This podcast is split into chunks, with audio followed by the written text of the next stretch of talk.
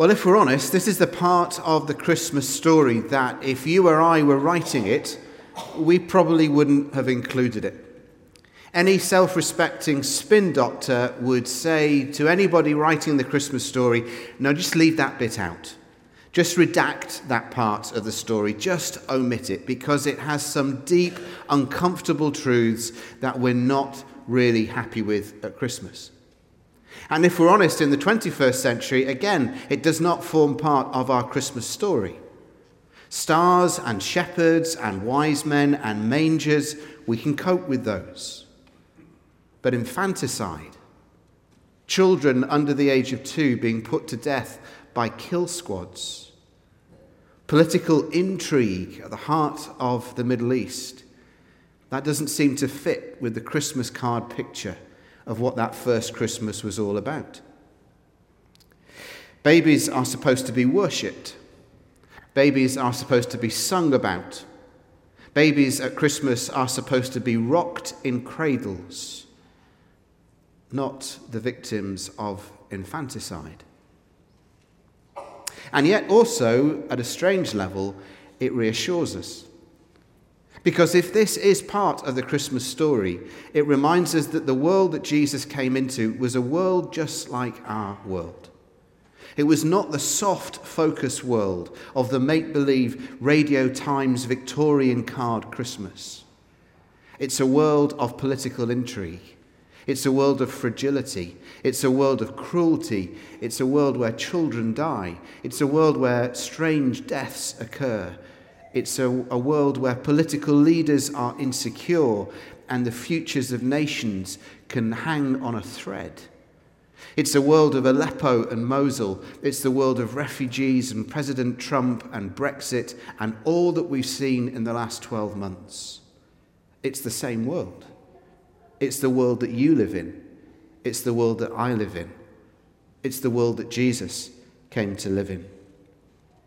I remember talking to a Christian from Africa about 15 years ago in this church, and he'd been studying in the UK for three or four years doing a PhD. And it was on this particular Sunday, 15 years ago, that he came to have a chat with me after the service. And he said, One thing really troubles me about Christmas in the UK. I thought, Only one? He said, You never tell the story about the slaughter of the innocents. And I thought, he was right. He said, In Africa, we tell that story every year to remind us what happened that first Christmas. In Africa, suffering is part of our lives, and so this story reminds us of what Christmas is really about. And that's why every Christmas since, in the last 15 years in this church, we have looked at this particular passage was hearing last week of one American church leader, Nadia Bolz Weber, who helpfully pointed out that this story essentially focuses on two men and their very different reactions. One is Herod, and one is Joseph, the father of Jesus. Let's look first at Herod. Perhaps Herod is a shady figure. Herod is a complex figure.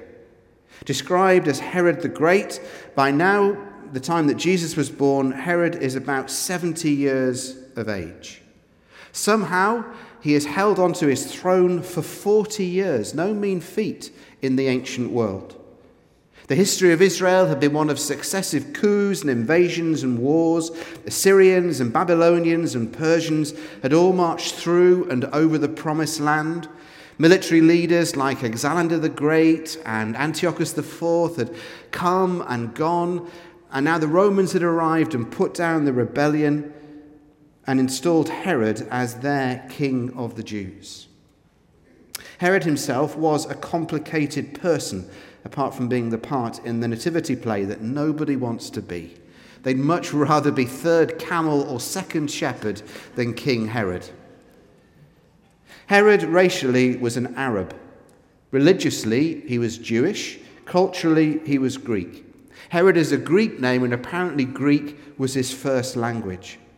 He'd even tried to turn the city of Jerusalem into a sort of Greek citadel.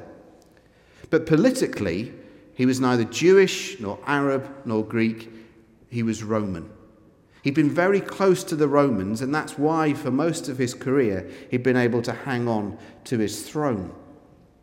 He was very close to them and had chosen, however, the losing side in the Roman civil war between Antony and Octavian. He'd been a personal friend, apparently, of Mark Antony, who'd lost the war to Octavian and who became Caesar Augustus, that was told about in Luke's Gospel. And therefore, Herod had been forced to go to Rome and plead with the new emperor to be allowed to keep his throne. Herod said, Trust me, I can look after the Jews. Trust me, I can look after Jerusalem. Trust me, I can keep the income flowing in from Israel into the Roman Empire. And Caesar Augustus had said, Okay, you've got a reputation, you've got power, I will trust you. And he entrusted the throne to Herod. We tend to think of him because of how he comes across in the Christmas story as a weak and old and corrupt ruler, and by this time perhaps he was. But earlier in his life, in his prime, apparently he'd been good looking, powerfully built, and had personally led his army in 10 different wars. He was a visionary leader. He built some incredible uh, cities and structures. Indeed, the, the ruins of the temple in Jerusalem that are there today, they are the ruins that Herod had built during his time when he was king. However, by the time that we pick up the story now, the time when Jesus is born, things are beginning to unravel for Herod. Herod had married 10 women in all and killed most of them. He made Henry VIII look like a pin-up boy uh, for marriage. Uh, personally, he'd killed his favourite wife, Mariamne, her mother, Alexandra, and three of his sons. Herod was so insecure and so frightened that either one of his sons, or his wife, or his mother in law was a threat to his power that he simply had them executed.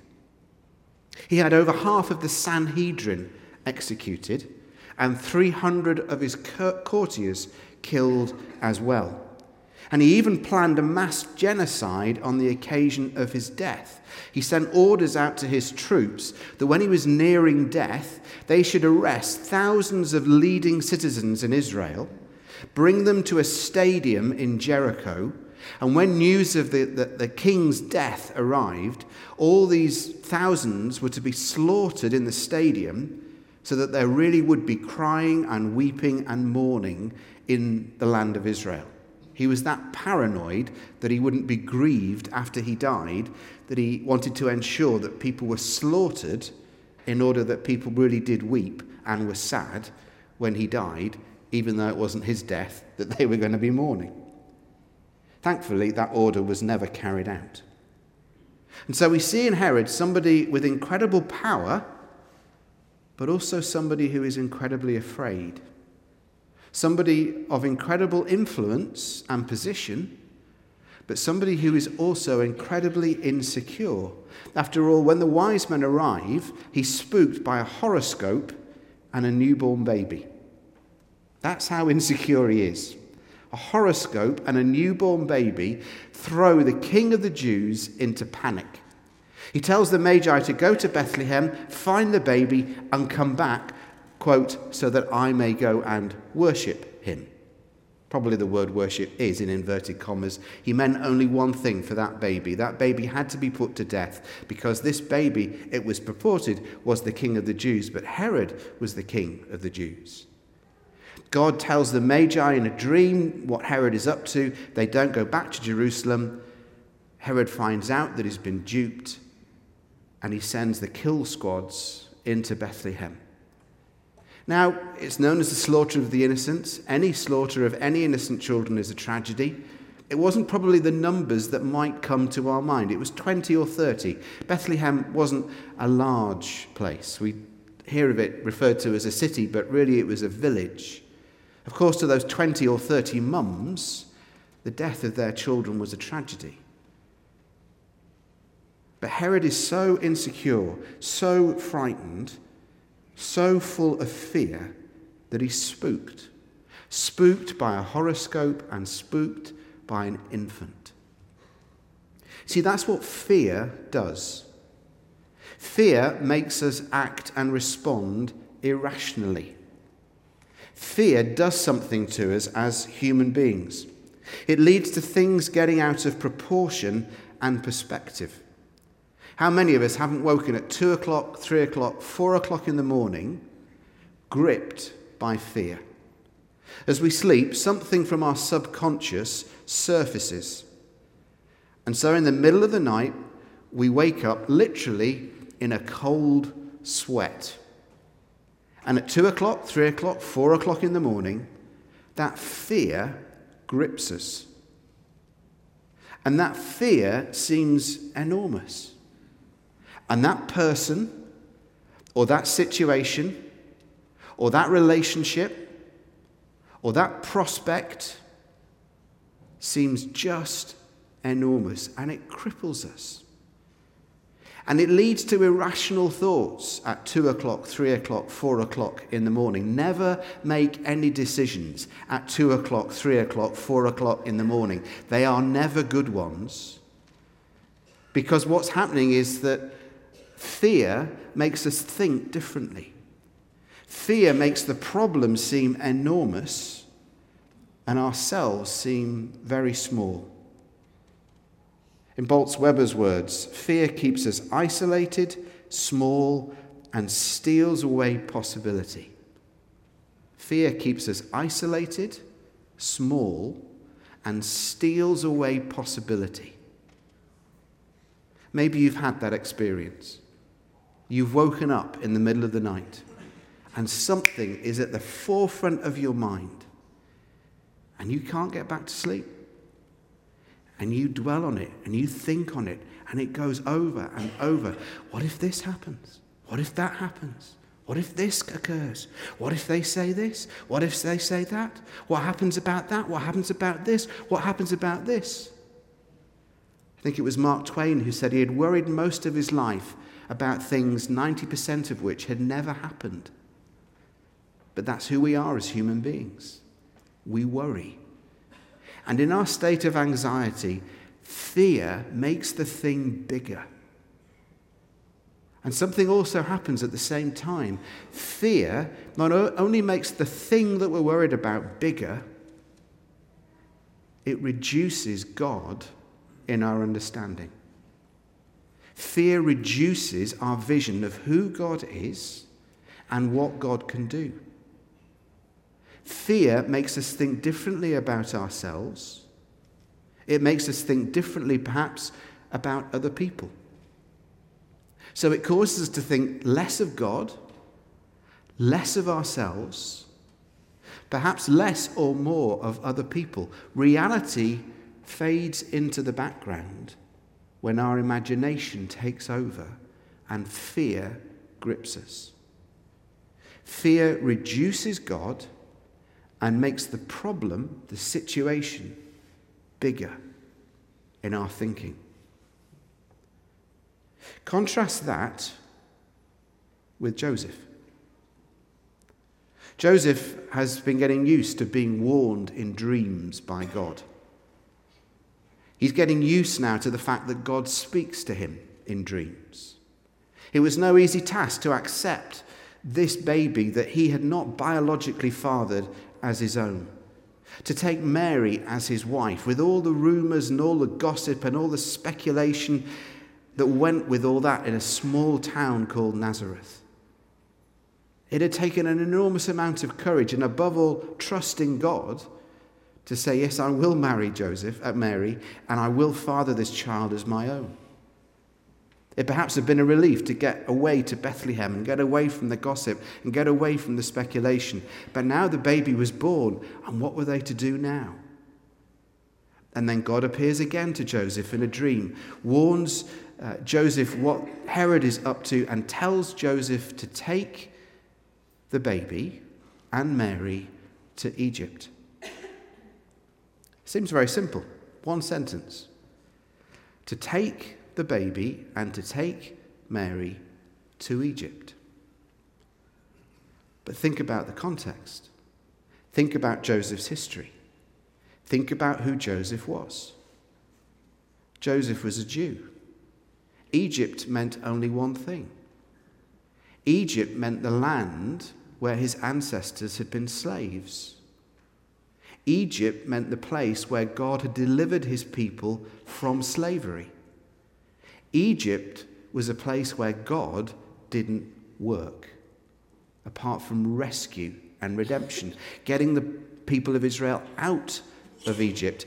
Now, God tells Joseph to take Israel's Messiah, to take the world's Messiah, to the last place on earth that any self respecting Jew would have taken Israel's Messiah to Egypt. It's like a sort of reverse exodus as God tells Joseph to take Mary and Jesus to Egypt. Egypt, the place that was synonymous with slavery. Egypt, the place that was synonymous where you had to be rescued from where it only meant bad news. And yet Joseph decides to trust. Joseph decides to take Mary and Joseph to Egypt. Joseph decides to put his faith in God and to go to Egypt with Mary and with Jesus. Joseph decides to put his trust in God, to not be afraid and to recognize that God can work anywhere, even in Egypt, even in the place that was associated with slavery. And as he starts to do that, Joseph starts to look at the past in a different way. And Joseph starts to look at the present in a different way. And Joseph starts to look at the future in a different way because he's deliberately deciding to trust God and not to give in to fear. Not to give in to the fear of what Herod might do. Not to give in to the fear of what might happen in Egypt. Not give in to the fear of what might happen when they arrive in Egypt. He decides to trust God and not give in to his fear. And what casts out fear? Well, elsewhere in the Bible, we're told that it's perfect love that casts out fear. Perfect love casts out fear. And maybe as Joseph looked into the face of his infant son, he saw perfect love. He saw perfect love in the face of this baby, this baby who would grow up, this baby who would teach the most incredible truths, this baby who, as an adult, would do the most amazing things, this baby who would reveal God in human form. And he saw in the face of this baby perfect love. And perfect love casts out fear.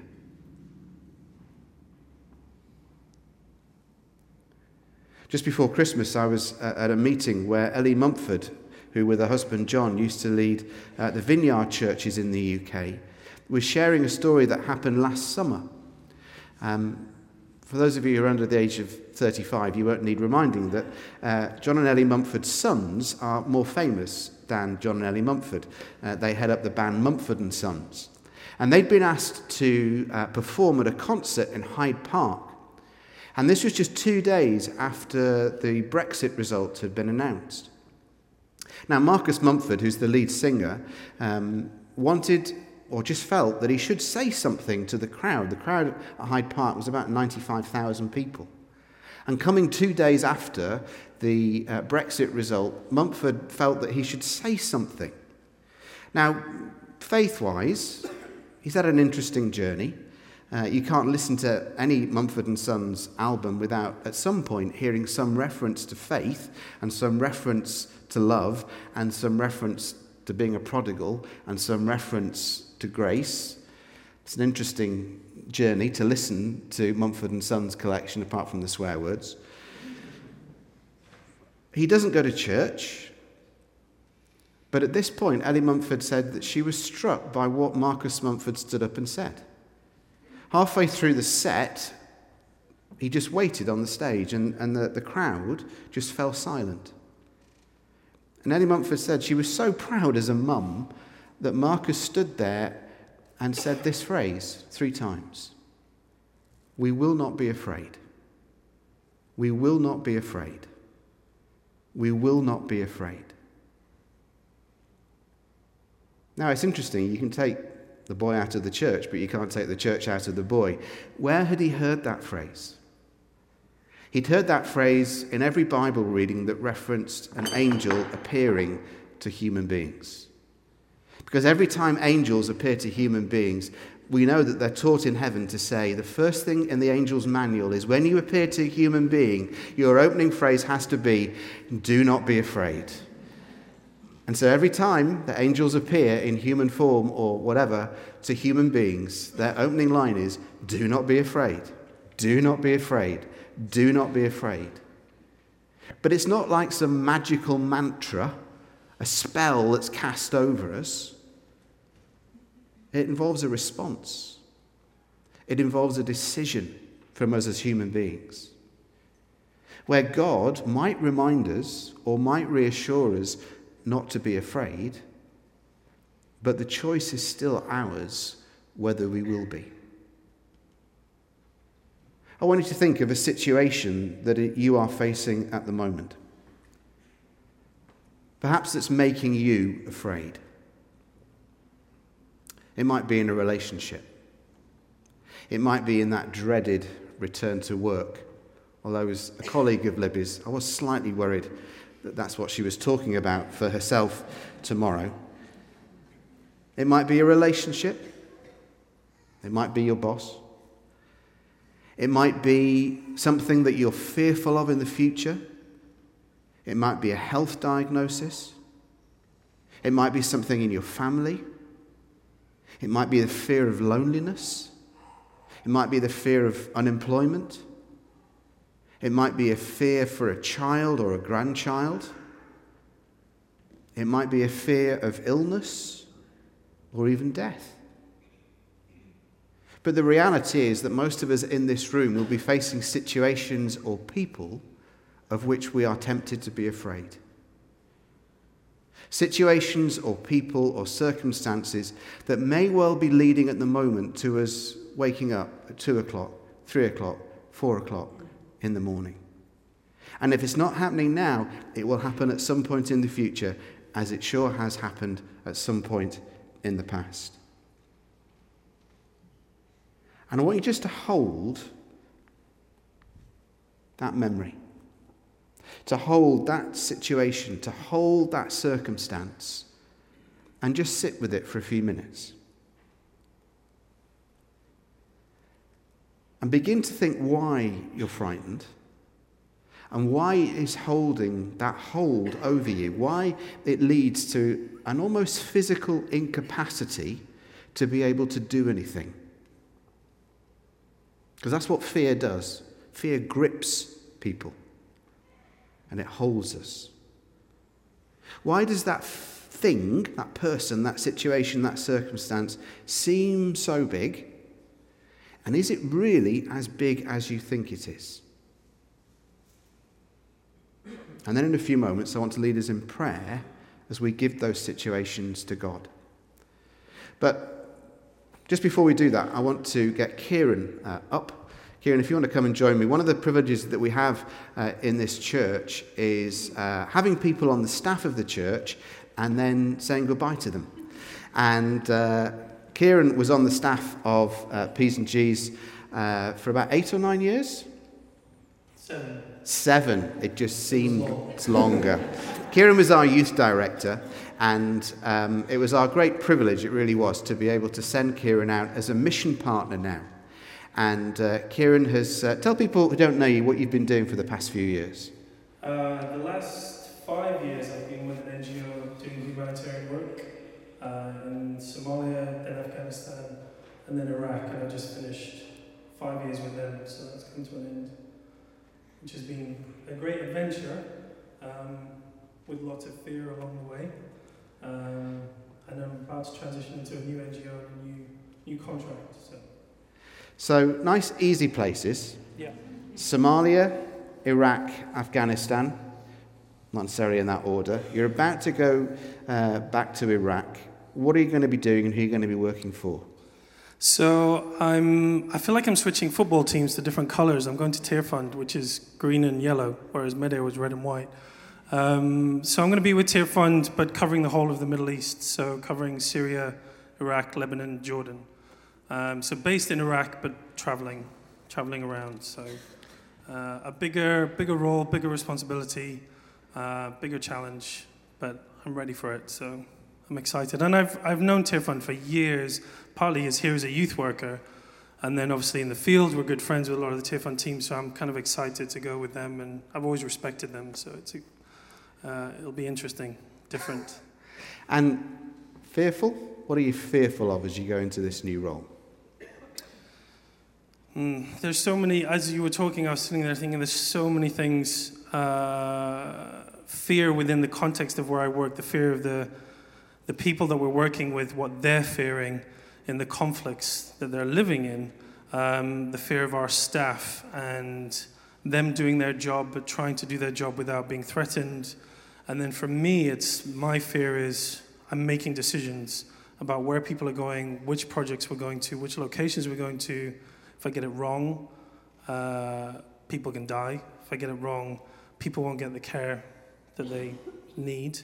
Um, so sleepless nights are those things thinking tomorrow I'm sending a team there. Is this the right move? Is this the right move? Maybe I've made a big mistake, and I go back and forth and back and forth. Um, and also people's jobs that people employ. If I if I get it wrong and I don't get the right funding, I don't get it in the right place, people lose their jobs, and those people are maybe providing for 20 people. Uh, and if we don't get the funding, the project ends. Can't keep you employed that's bad for you. It would be bad for me if I lost my job, but I can go get another one. They might not get another one. Their entire family then loses out. So that kind of responsibility is a constant, constant fear. So how, how do you cope with that? I mean, you've had some of that in Medair already. Mm. You've worked in some fairly scary places.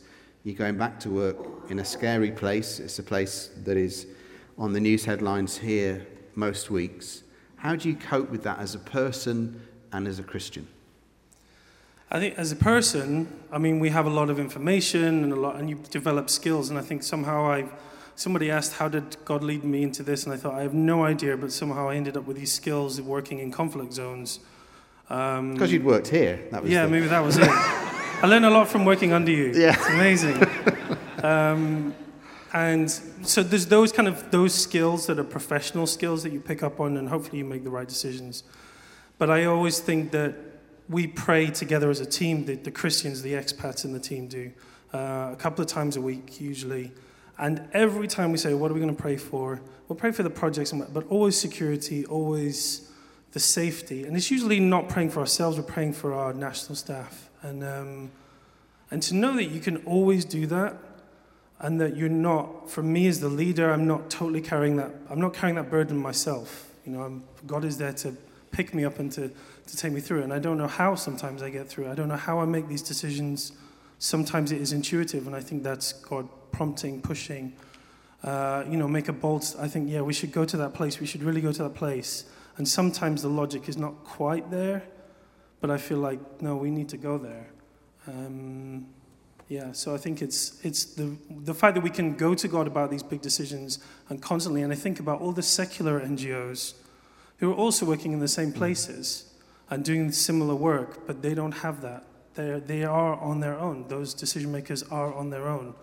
Um, and what an incredible thing that we have is that we can rely on God and pray to Him and lift our worries, our fears to Him, and we're not doing it on our own. Um, so, yeah. It's an obvious question. How can we pray for you as you prepare to, to go back? Yeah, I think um, joining a new organization, new team, uh, getting used to that. There's things about Tear Fund I think, oh, is that quite in my thinking? Um, but there's loads of things I'm going to learn through them, things that, that I haven't done with Medair that I'm excited about. So just getting into a new organization, fitting in, fitting in with a team. Um, but then really going forward, the next couple of years in the Middle East, I mean, it's been fascinating the last five years. It's going to continue. Um, with Turkey and Russia and Iran and with Trump now president and Brexit, all these things impact on the Middle East. Unlike other conflict zones where really it's what's happening in that country, in the Middle East, the whole world politics is impacting on everything. Um, and there's, in my role, being very much the strategist, looking at where we're going, what we're going to do next, trying to predict is really difficult. So, wisdom in that. And um, knowing how to carry the team through and to, to make wise decisions and to, to discern um, what the right things are to do. Well, it is genuinely our privilege to stand with you um, and pray for you. Um, so let's pray together, shall we, for, for Kieran? Father, we thank you for Kieran. Thank you for what he means to so many people here. Thank you for his time on the church staff here. Thank you for all that he gave to lives of young people uh, in this place and beyond. And we simply want to commit and commend him again to you as he enters into this new phase of life, as he joins Tearfund, as he looks to head up a new team, uh, become familiar with a different organization and a different culture and a different way of doing things, uh, to build new relationships and new friendships um, with colleagues and with other people in the UK, but also in the Middle East. Father, we want to pray for great wisdom. Holy Spirit, would you fill him with a spirit of understanding and wisdom and discernment and counsel?